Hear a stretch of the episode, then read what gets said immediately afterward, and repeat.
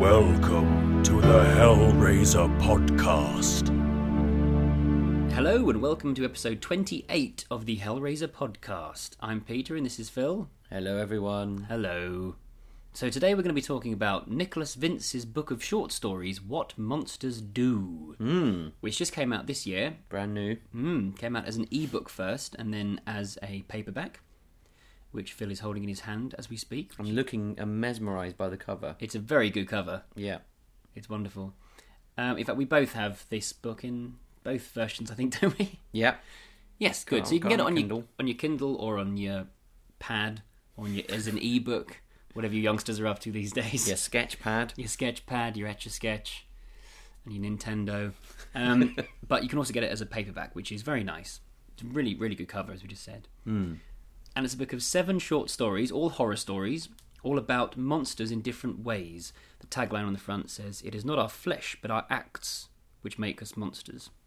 So that's the idea.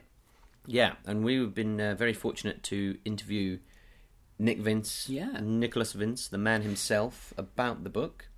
So we're going to play our interview with him now, and then afterwards we're going to give you our thoughts and feelings about the stories as well. So this is a spoiler-free podcast. Hopefully, there might be a couple of little plot points in this interview about the stories, but we did try and make it as spoiler-free as possible, so that if you haven't yet read the book, you can still listen to this podcast and then go and read it. Yeah, there's nothing nothing in the interview that really gives any twists away. No, don't think so. like that. So, without further ado, please enjoy this interview, and we'll be back afterwards to tell you our thoughts and feelings about the book. Hurrah! Enjoy. So, we're now here talking with Nicholas Vince himself about the book. Hello, how are you today? I'm very well, thank you very much. I'm good. Good. So, can we talk a little about? Um, we have spoken to you before about the how it came into being, but first of all, you wrote *The Beast and Beauty* a few years ago for Fear magazine, Well, Or was it? or or it was first published in Fear magazine, should I say? it wasn't even published in Fear magazine. Oh, Idiot. Should we start no, this again? no, not at all. Peter's right. I was wrong. On the back of the book, it says it was published in Fear. And I had lunch with John Gilbert, who's just brought out Fear magazine again. And I was sitting there thinking, it wasn't Fear. It's originally published in Skeleton Crew. Ah. Now, I remember when I put this on the book jacket, I think it's all it's on the back cover, it's wrong. Um, it says that it was in Fear magazine. It m- might. I'm going to have to redo the inside at least. I, I know it was actually Skeleton Crew, so that's the exclusive for this podcast because nobody else has spotted it. Well, there we are. That's the start then. so anyway, you wrote *Beast and Beauty* and it's published in a magazine. Called Skeleton Crew. Okay. Yes. so how did that come about then to start with? Really, uh, it came about because I'd done Look See for Fear magazine. That one was definitely Uh-huh. Fear magazine, uh, which John Gilbert had uh, had asked me to do. Um, and as I remember, there's a guy called David Hughes, uh, or Dave Hughes, who was then editing, who commissioned me to do Skeleton Crew. By the time it came out, Dave was no longer editing Skeleton Crew. Uh, but it did come out, and it's got Swamp Thing on the front cover, uh, is what I remember clearly about it. but it was inspired by a picture by John Bolton uh, titled The Princess and the Satyr. Um, and that's really how it came about. It was just taking the picture and then writing a story around it. Okay, great. And so, were all the other stories written very recently for this? The Green Eyes was written originally in 1983, and I rewrote it for this collection. Um, it was never published. It's never been published anywhere because I was, even though I wasn't being published, I was writing. I was just writing short stories and short comic stories, particularly, which none of which were also published. Um, so I've got a I've got a, a nice file, a whole folder with which is now called Story Ideas. Um, and one of the short stories was inspired what would have been a four-page comic story, uh, "Death Is But the Doorway," um, and basically I took I actually just took the characters. I really like the two characters, like the, the two female leads in that, uh, and then just wrote a new story around it based on. It was originally about a something Egyptian and mummies and museums and so on.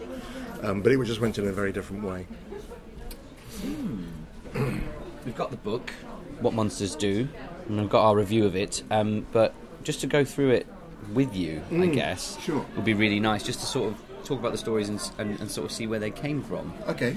Um, so if we could go through them like one at a time, Yeah. maybe, and just ask what your thoughts are. What my thoughts are. Thoughts are. what my thoughts are. It's interesting. Okay, so we're going to start with Family, Family Tree. tree. Yeah, you're going to have to prompt me because I We're- can't remember the titles in order. um,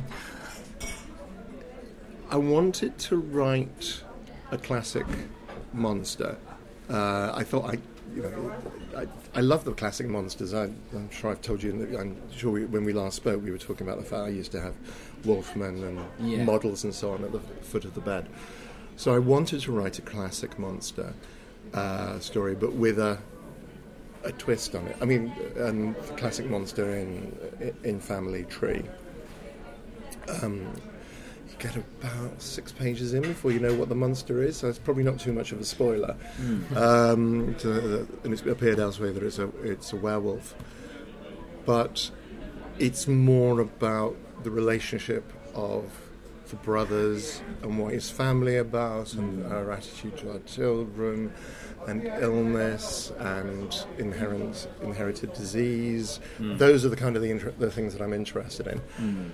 Um, where did it come from? I just kind of sat down, and that was one of the ones where I just kind of sat down and felt, okay, well, what if, what if, what if, what if?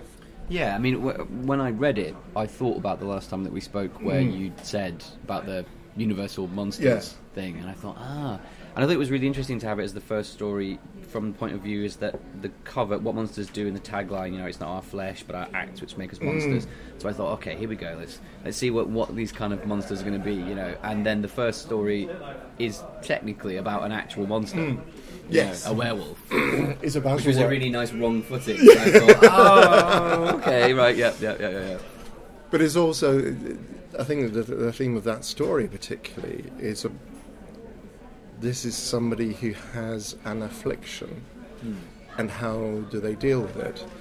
And it, uh, to be honest, it's I, I think the reason for writing it is because I thought they missed a trick in American Werewolf in London. Went back to to uh, to write the story. I went back and watched the original Universal just horror story to remind myself uh, and I got it right, that in the original Universal horror, he has to be killed by somebody who loves him. And I was, I was just complete assumed that John Landis was going to put Jenny Agutter through that hell. Yeah. And when he gets shot by a whole load of shot, I think, oh, you just missed something that's really fascinating and interesting. I mean, it's a great movie. Don't get me wrong. I love American Werewolf in London, but um, what I was really interested in was about that thing of what if you're given this impossible situation, what do you do? A- And yes, it's about a classic monster.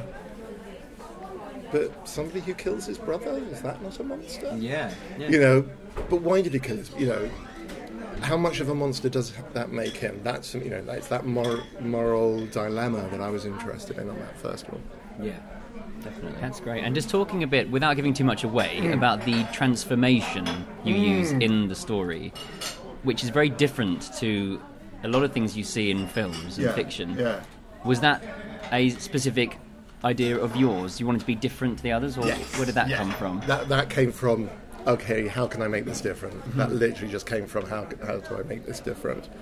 Um, and I just, you know, once I got the basic concept of how it might work, then what is the effect of that? And how does that work and in reality? That's what I wanted to look at basically. And just I think I've said this before as a writer you just play the if game. Well what if this was true? Hmm. Well if that's true then what does that mean? And then you just keep on going until the logical conclusion. And it's important to me that this, these stories have to be in inverted commas real that once you accept, once you suspend your disbelief in one aspect, the rest of it has to follow on logically. And I spend a lot of time trying, working on that, and just saying, okay, does that make sense? How would this per- How would I react? How would somebody react in this situation? Is that still real? Um, so, yes, but it came from how do I make this different? Yeah. Have I seen this before? How do I make it slightly different? I think that perfectly. I mean, that really comes across in the story. I think where you you do have to suspend your disbelief with the whole mm. werewolf thing and go, all right, oh werewolf, yeah. Yeah. But then the transformation and, and things like that mm. do really anchor it mm. in reality Yeah. and make your brain visualize it and go, oh god, yeah, okay. And then you do forget about the Yeah. werewolf thing in a way and just go along with the situation. So I think that works really well. Yeah, it's very good. The read the transformation bit. It's very good. And one final question about Family Tree. Um, any particular reason you wanted to put that one first in the book? I think it was probably something that came out. In fact, I know it was. I attended a um, seminar for horror and fantasy writers. Um, and one of the guys there who edits anthologies, and he said, of course, what you have to remember is now that 10 to 15% of your book is downloadable free. So I was actually thinking in terms of strength of the story, does it, and do you get the complete story? I think in some, I'm not sure on iBooks you don't. So I was actually looking at word counts as part, and and actually had to look at the stories and think, well, how far do you get into the story? Right. Thinking in purely in terms of marketing and publishing is and so on, because it's a whole new way of publishing. In traditional publishing, if you and the way I always used to buy books when I went into bookshops is to pick up the book cover, look at the front cover. Is it an interesting front cover? What's the story? Probably not read the blurb on the back back cover because blurbs always tend to give away far too much. Hmm. But open up the first page and start reading the first couple of paragraphs. And if you've got me in the first couple of paragraphs, because that's probably how long you could spend in, you know, in the old days, how Yeah. long you could legitimately spend in a paragraph. Has it got me in the, the first page? You know, by the end of the first page, has this really got me? Am I therefore going to buy the book? Um, so it's you have to think about that now. If when you're publishing, you have to think about how much. If you're doing publishing anthology, if you're doing a big book, a novel, and it's you know you're going to get most of the first chapter or part of the first chapter. So yeah, that's what I was thinking about. Hmm. Right, great. So moving on to the second story, which is Tunes from the Music Hall. Hmm. This this one is absolutely fascinating. Um, Good. I had no idea where it was going or what was going to happen in it, and it really kept me intrigued for the whole thing. Good. Thank so, you. the idea of, first of all, of a ghost telling the story. Mm-hmm. So, is that how it started?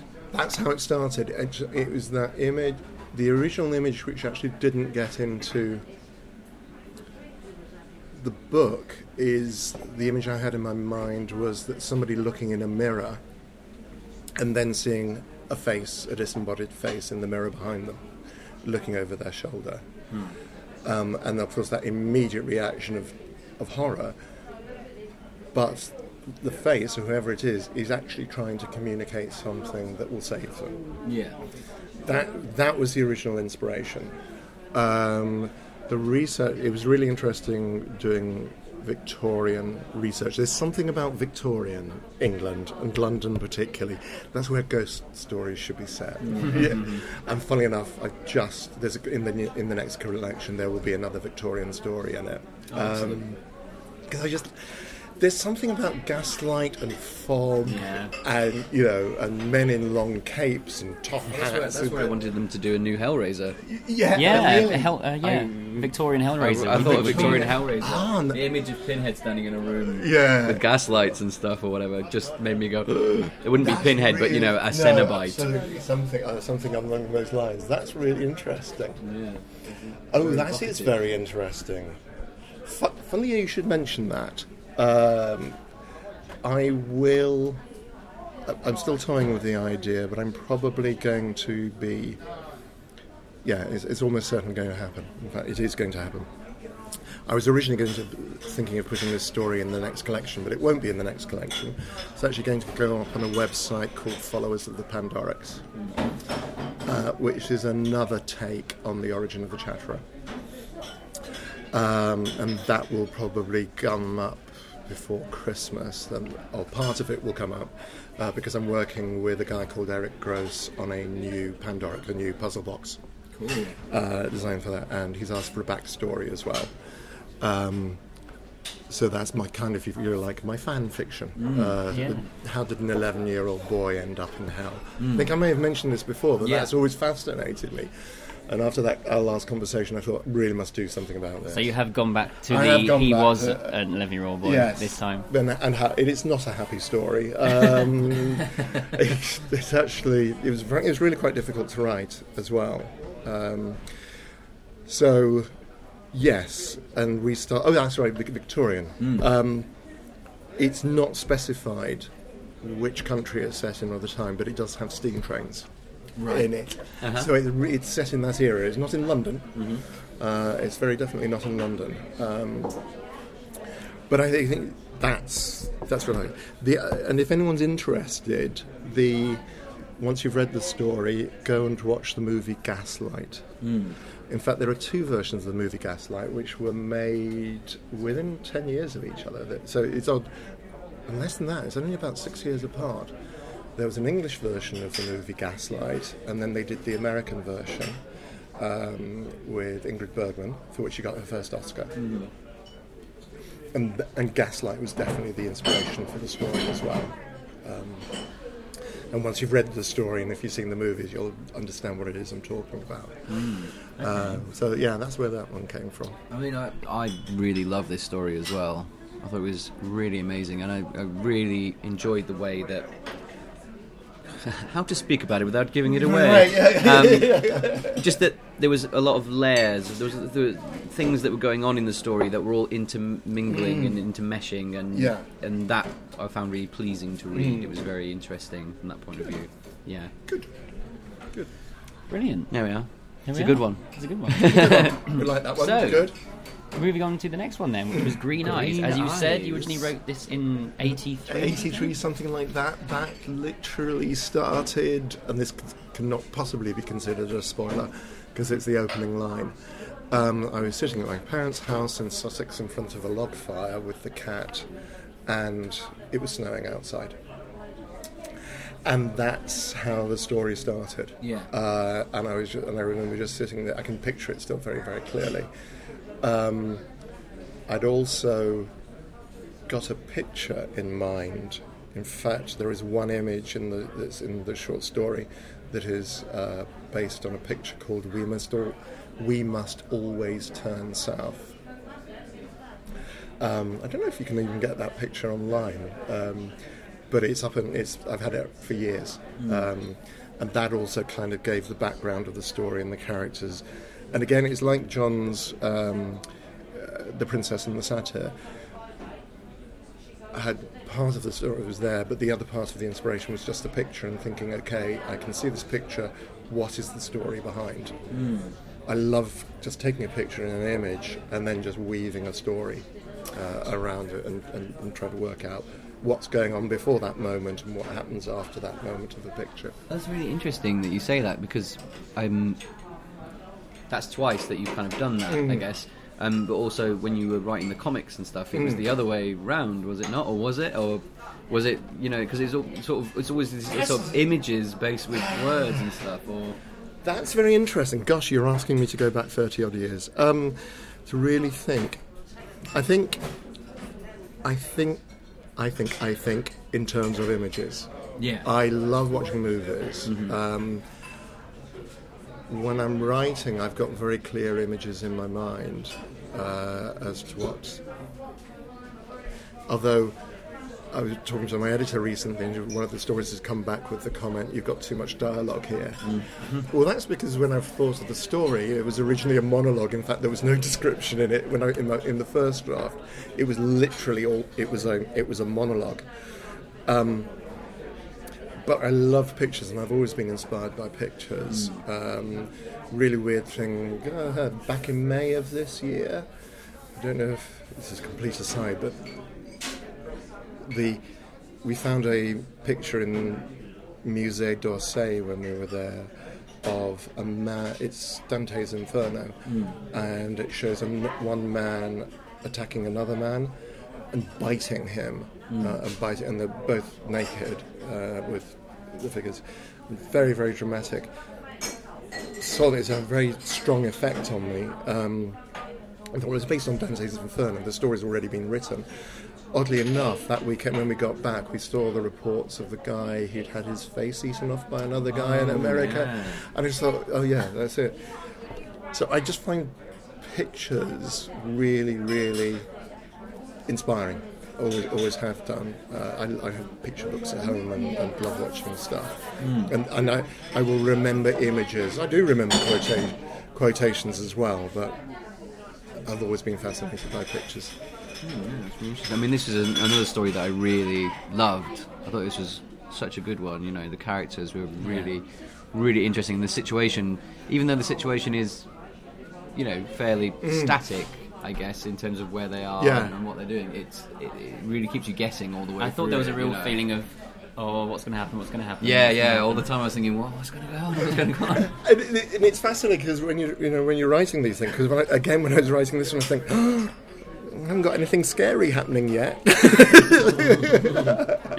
Though I did discover that it's got a jump moment in it, which I, um, without giving the, the game away, hopefully too much. Um, one of the Amazon reviews that I got, the reviewer mentioned that sh there's a WTF moment which had made her scream and scared her roommate. and I couldn't work out for ages which story it was. And then Hugh Ross from Nightbreed, we were travelling back from Aberystwyth together, and he got the book and was reading the story. And he literally jumped when he got to the point as well, in, in the train on the way. Like, what the hell you done? um, so, and again, when I wrote it, that's not. I wasn't consciously thinking, "Oh, this is a jump moment." It was just like, "No, this is the character, and this is what he, he will do." And I think you were asking me earlier about you know the inspiration for stuff. If it's not picture, these are some of the inspirations I have. Often it'll be an image.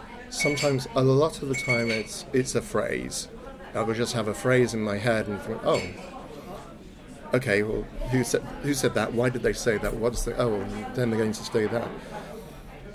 And I also mentioned that I'd taken two characters from that just because I'd loved the characters, and you kind of think of a situation to put them in, hmm. and then really, once you've got the character, it sounds very strange when actors, when writers say things like this, but the character tells you their story. Hmm.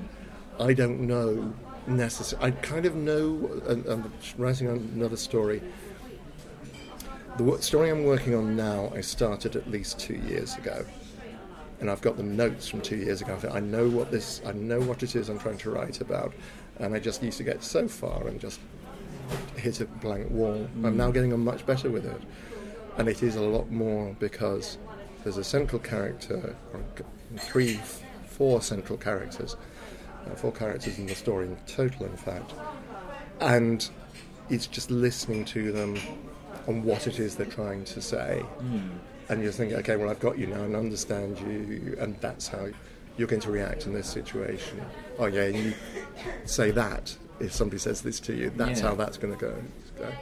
So, yes. It sounds, it sounds almost like sometimes that you, um, when you're saying about your process, like almost that you're not so much going right. I'm setting out to write this thing in this way, but that almost that you're kind of at the mercy of these other elements. You know, the the images, the It phrases, is. what the characters are Yeah. saying to you, Yeah. and you're just kind of trying to craft them into Absolutely. them I. I read, um, uh, as a writer, I read lots of blogs about writing, and somebody said, first thing you need to do is write down the title. It makes it so much easier to write the rest of the story if you've got the title. I find titling stories really, really hard yeah. because it's actually one of the That's the last hardest things, It's, yeah. it's, it's actually big, and sometimes I have an end point and I have an end line in mind. I always feel more comfortable if I know you. You always feel more comfortable because otherwise you think, well, I don't know how this is going to end yet. Sometimes that's you know that can be quite scary. But I think the um, just seeing it organically grow and pushing the character. It's almost like improvisation as an actor. I think it's a, a very similar scale. It's like, okay, I'm in the person of a, as, as an actor, you create a character, and you improvise, often you're working with obviously with other people mostly when you're improvise, and you've got those things to bounce off. Um, so I think in terms of writing, I'm kind of being all the different people in the the play, in the story. Yeah. Right. Brilliant. So, the next story is Death is But the Doorway. Yes. And as you mentioned earlier on, you had these two characters, you had Yeah. a previous story for them, which was going to be a comic story. It was going to be a four-page comic story set in uh, the. Uh, and it's, this doesn't appear in the story at all now. But the line that I really had going was, and the image I had in my mind was of Jude, um, who is the, the young female lead, um, and her nan, and they were in the British Museum, and they got locked in late at night in the British Museum. This is written in the 1980s. Um, and the first line is, Oh dear, what can the matter be? Three old ladies got locked in the ladder lavatory. and I just had this image of this granddaughter who's a punk rocker and her grandmother. And the da- granddaughter's teasing the grandmother because she got locked in a lavatory. And nobody knew she was, well, did know that she was there, obviously. And that was the way that one started. But and when I reread the comic story, that didn't make sense as a, as a short story. Um, but I just love these characters. I just thought they were really interesting characters uh, and, and fun to play with. It's the it's the sh- it's the longest story in the book. Um, what did you guys think of that one? Um, for, for me, I thought it really harked back to sort of classic Hammer horror Mm. style, with the, of course the classic twist of the with the punk rocker, Yeah. and what was happening with you know modern day TV and that sort of thing as well. Um, but it was very classic Hammer sort of style, Yeah. classic horror story. I, I mean, the inspiration for I, when I when I started writing the first thing I did was sit down and watch the Universal, uh, watch the Universal Boris Karloff. Yeah, uh, one. Um, and again, in looking at that, those classic monsters, trying to find a new angle, trying to find something new and interesting to say, is is, is difficult. Um, I've had a couple of people who, who said it was their favourite uh, of, of, the, of the stories. But, Yeah, I mean, for, for me, it was one. It was the most like left field one in the whole thing, really, because Right. it, it just came out of nowhere, and it was just this kind of fully formed, like you say, like a kind of Hammer or Yeah. Universal kind of Yeah. uh, story, and it really reminded me of Ray Harryhausen type stuff. Yeah, With a ah, modern edge, you know, because I yes. could imagine these um, yeah, things, yeah, yeah. you know, Sorry, kind of, um, Yeah, kind of coming to life, and, and, and all of this, and that's really interesting. so I got Yes, a lot of no, images yeah. from it myself, and Yeah, yeah. that I enjoyed definitely, Yeah, definitely. yeah. But I kind of just settled into my groove of kind of like interesting sort of psychological thing, and then there was this thing where it was it was like Ray Harryhausen in my head, and I was like, wow! yeah. Again, you know, it was something really different, which was really pleasing in the collection. You know, you've got a lot of it goes a, a lot of different places. Yes, Which yeah. is which is good in a Yeah. in, a, in a short story thing, Yeah. certainly. Good.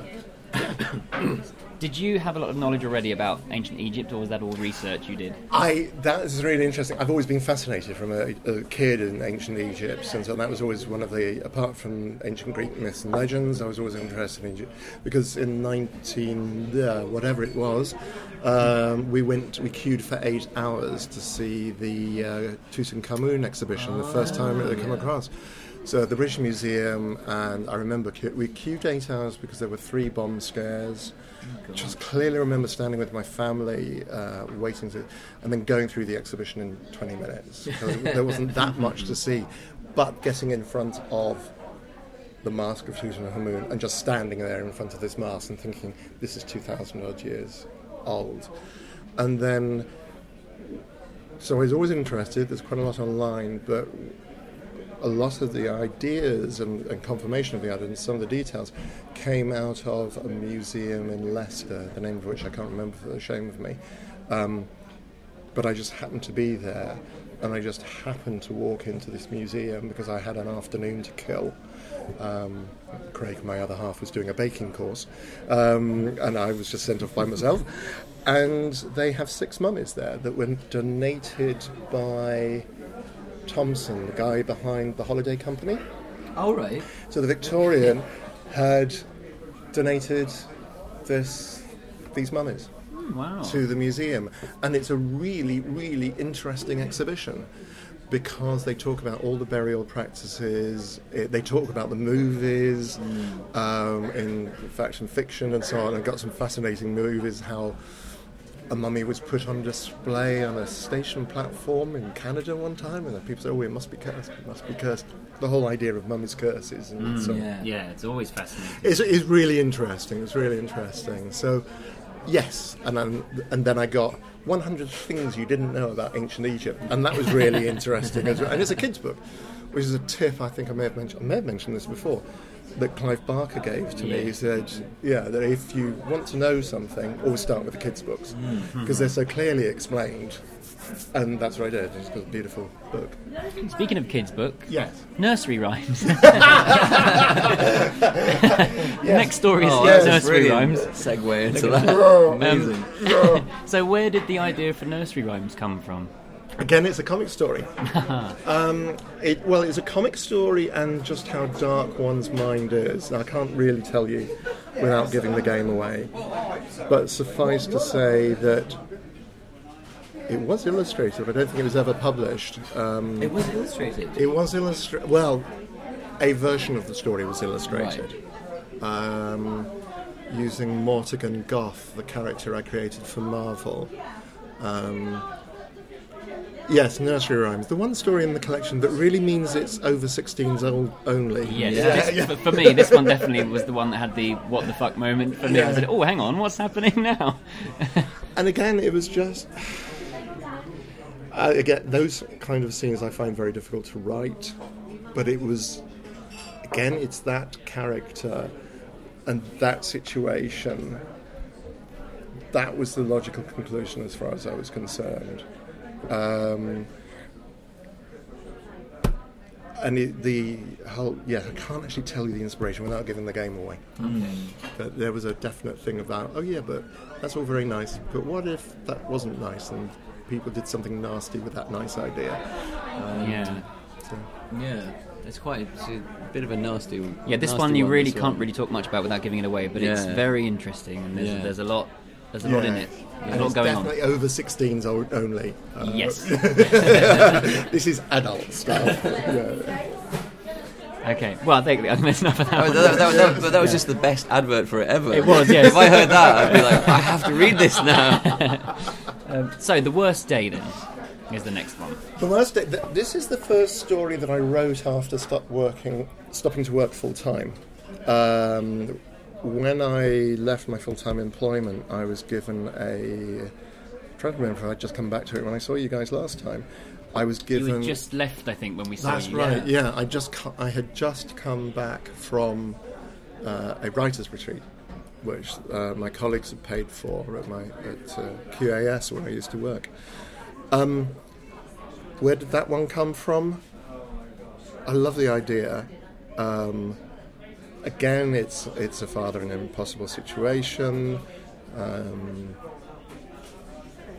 and who's good and this thing about what monsters do the title came from a walk i had with, one morning with other people on the course and uh, the lady who runs the um, uh, the retreat was talking about what something that had happened in her family and she's saying of course it's the worst day for any parent um, so that's where the and that whole situation and being in a hospital asked to make an impossible decision, uh, and then what? Okay, well, there's something more behind that. Why is the, why is the father so guilty, and so on. So that was literally the that one was written that week. Um, yeah, so that's when that one came from, really. Yeah, yeah, I really enjoyed that. Was that was one that I thought I, I, I wished in a way it'd gone on longer because I was I was really Yes. enjoying it. Yeah, yeah, and this is I've had that feedback, and so, so it's interesting. The stories I'm writing now are longer. Yeah. the first, right? Yes, um, and I think you know, coming back after uh, I wrote a short story for um, the uh, Hellbound Hearts collection. But that's the first short story I'd written in a while. Um, but this was really was coming back to writing after a while. And it is that thing of well, you've got to have lots of things happening i- in your mind. I've I've, I've calmed down from that now. I think you know, as I've realised based on people's feedback uh, and that you, as a writer, you can spend some time getting to your point. Again, it's inter- uh, often I do just kind of want to jump straight into the action Yeah. uh, as a writer because those are kind of the interesting bits. Yeah. Yeah. So I'm having to rethink about some of the, the stories I'm working on at the moment. Because sometimes it just needs, and sometimes you just have this line. You think, okay, well, this has got to be the opening line. This is the best way of opening this story, and that tends to be around the action. Hmm. But yeah, possibly longer next time. Good. Good. good. and then finally, The Beast and Beauty is the last story in the collection. So, how was that coming back to it after so long? It's really interesting because I've read. This is actually.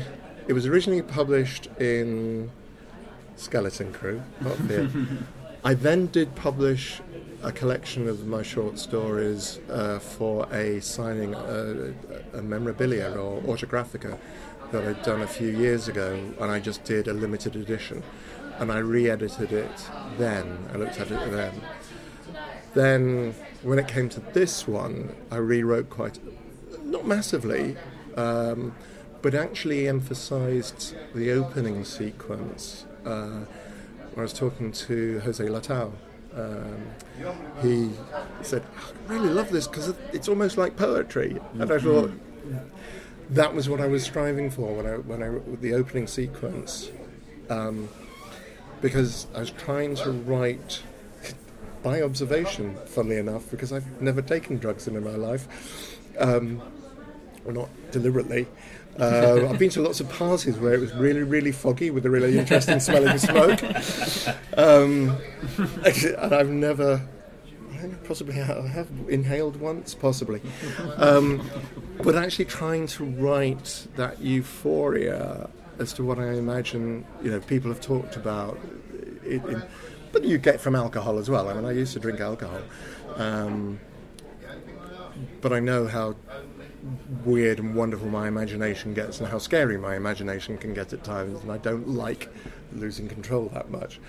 Um, that opening sequence was about writing a very at a particular time as well. Um, as to what was going on in the world, and it's in in the story. It tells you exactly the date in which it's set uh, and what was going on. I think I described it at the time of the poisoned blood. There was an awful lot, you know, Yeah. of what was going. But writing that dreamlike state and the sexuality of that as well, um, it was really fascinating as well. Um, but again, that's. Funnily enough, it turns out that's not really what the story's about. Yeah. It, it goes in a different way. Yeah. Yeah. It's just continuing that theme, isn't it? Of going one way and then it goes the other Yeah, way. and, yeah. uh, yeah. That's really good. Really good. Brilliant. So, we have to ask Hmm. about your next collection. Okay. what are the plans at the moment for the next collection of short stories? Okay, so it's got a title. Uh, the title is Other People's Darkness. It's got a cover um, because I was in Paris this last weekend um, and we went through a whole few, few ideas with Carlos Castro, who did the cover for the first one. Which is brilliant, by the It- way. it's- a you. brilliant yeah, cover. I- and in fact, uh, that is Carlos on the cover. That is his, those are his eyes, and it's his forehead, and his hands and shirt, and uh, Mm-hmm. and so on. Um, His teeth, though. no.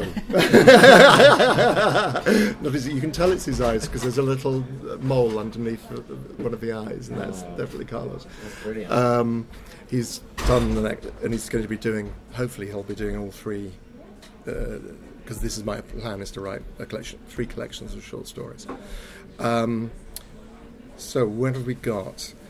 I we've got two stories that are completed, and one's back from the editor for a rewrite. Another one's with the editor. There was a third story that I th- was originally thinking of putting in the collection, but which will now not be going in the collection, which will become on the Pandorica. Well, at least a sample of it, and I'll probably make it available on my website. And that's the Chatterer. Um, well, the, the idea of how did an 11-year-old boy end up in hell. So I'm halfway through the third story in the collection, which leaves me another three to do. Um, gosh, I was really wanting to get these done by the end of November. You've got a couple of days. I've got a couple of days. This is true. Yeah, no, absolutely. And I'm going back and I'm writing some more when I get back. Um, I can. I can it's. Uh, it's always the way, and I think it's. Is always you know the second album is the hardest. The second book is the hardest. Um, I've, once I got this, the first one published, then was actually had to spend time marketing, doing my taxes, uh, just kind of setting all stuff up. Um, so the way it's looking at the moment is that the second one will be an e-book before Christmas. I'm hoping to get it out. Right. Christmas may be 11:59 on Christmas Eve, of course, but um, it's uh, it's uh, that's the aim at the moment is to, is getting it out. Brilliant. Well, we hope that you uh, have another chat with us about that one in the new year. Yes, yeah, I should look forward to that. That would be lovely. And best of luck with what monsters do. Hope it's going well, and hope it continues to go well. Thank you. And best of luck with the new one out for Christmas. Out hopefully. for Christmas. Cross fingers. It's really hard to type when you've got your fingers crossed. yeah. Brilliant. Thank you very Great. much Okay. for talking to us, Nick. Thanks, Thank My you. pleasure. Thank Cheers. you. So there we are. That was a nice little chat we had with Nick Mm, in a pub lovely as ever. With real London atmosphere in the background. How about that? Yeah, for all uh, people all over the world, that was some real London atmosphere in the background. So let us talk about it then. mm. So it probably makes sense again, briefly, to go through the stories one by one and just uh, say our thoughts and feelings on them. So, Family Tree, the first one, as we said in the interview, it's about a werewolf. It's a family story, as the title would suggest. Yeah. Um, and it's very interesting. And as I mentioned in the in the interview, the transformation, which we're not talking about now, is, is is really key to the whole thing. I think. Yeah, it's excellent. Um, it was really interesting to hear what Nick had to say about.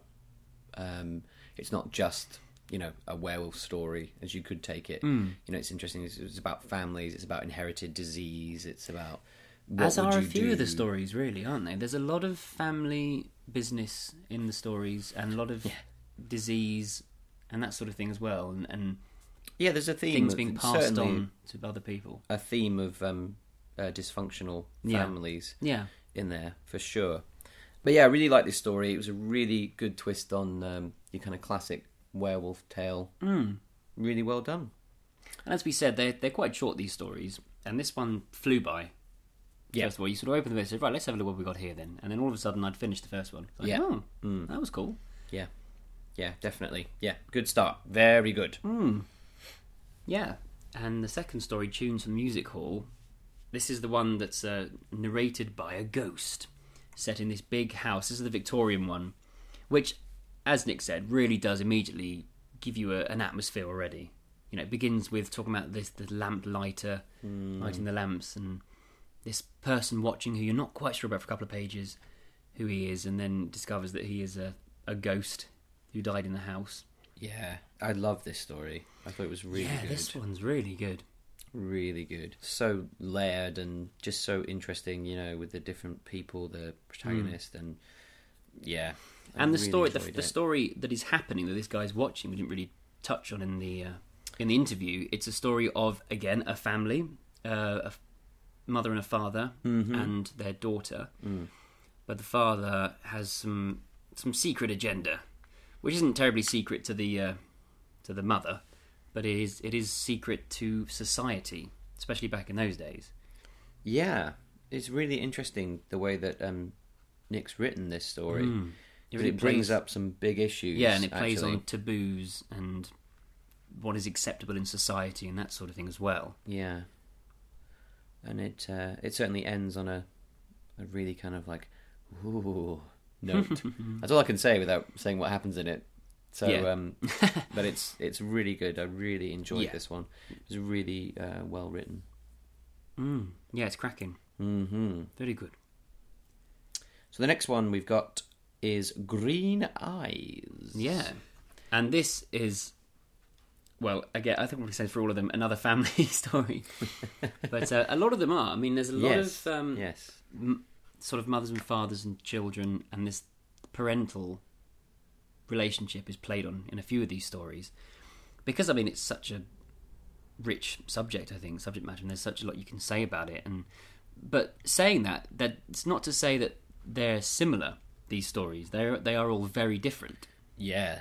No, they really are. and you know, fathers and children act in very different ways in the stories. I really like this story. I think it's really good. I think it's got a great atmosphere, even though it, um, as I said in the interview, you know, it, it takes place, you know, pretty much in uh, one location.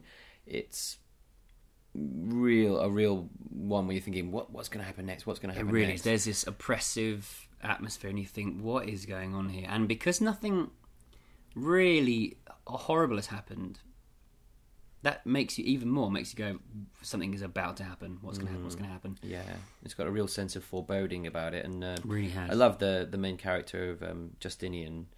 Uh, just really interesting to Hmm. sort of see into his mind Warped mind.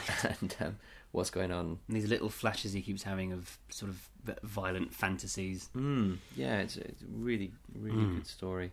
Really stuck out to me. It's very original and Yeah. interesting. Great. hmm So then we go to ancient Egypt. Kind of.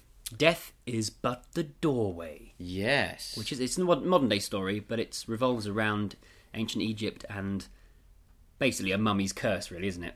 yeah, that's what I mean when I said in the interview. It kind Mm. of was so from left field. I was like, uh, this is yeah, it's a modern sort of retelling of of the mummy's curse. Yeah, Um, I mean that shows you how different these stories are. You know, you get a really Yeah. you get a really good ride through a lot of different uh, territory reading this book.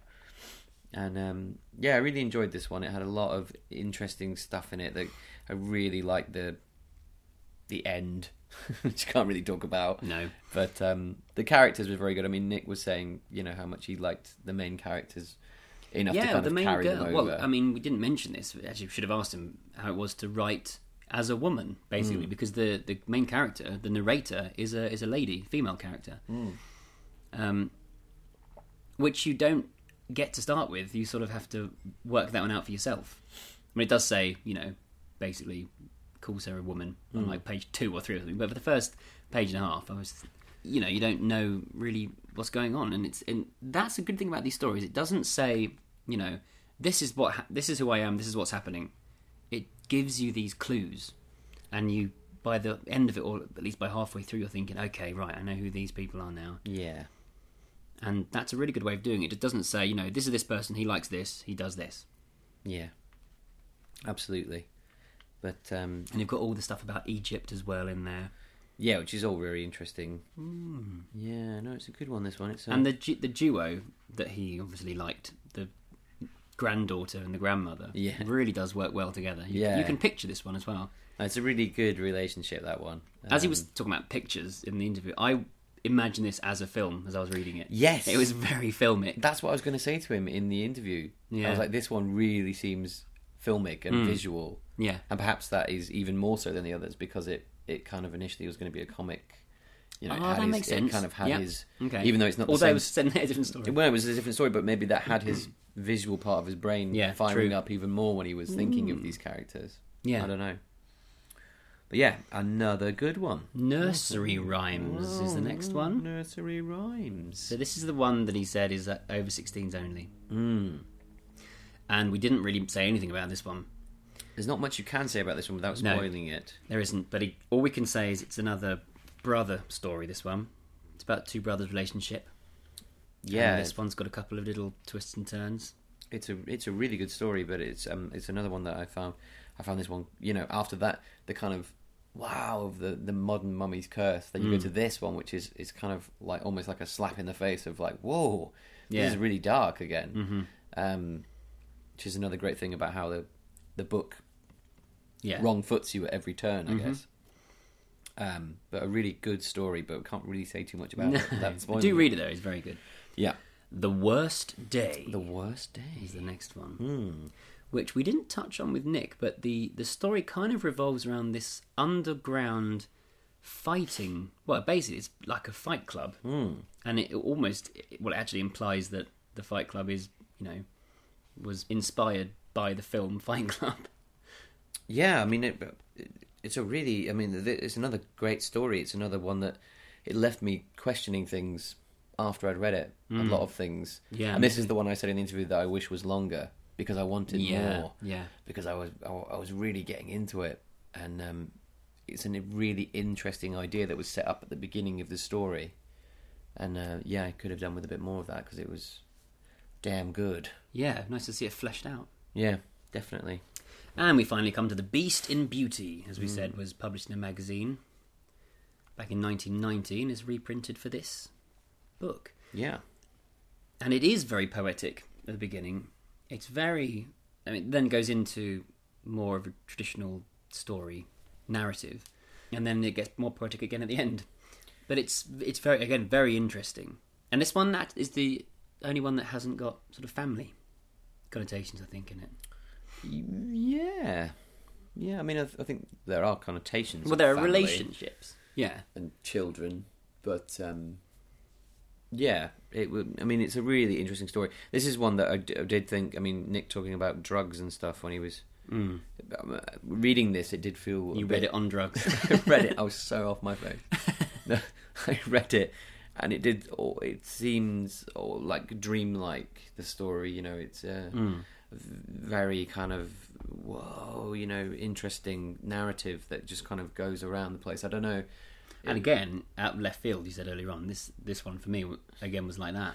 Yeah, It's like, where this is going. All right, it's going there. Yeah. Okay. Yeah, but really enjoyable. And again, um, like all the stories, actually, the image thing that I think we talked about with Nick today, I think is really crucial because I get very clear and interesting images in my head when I read Mm. these stories, Yeah, me too. and me too. You can see them. They stick in your mind, Yeah. and that's with this one. You know, th- this story, I've got images in my head that really stay, which is great from so for such a you know sort of small little compact nice little book. Yeah, yeah. There's an so much stuff in it. there, isn't there? Definitely.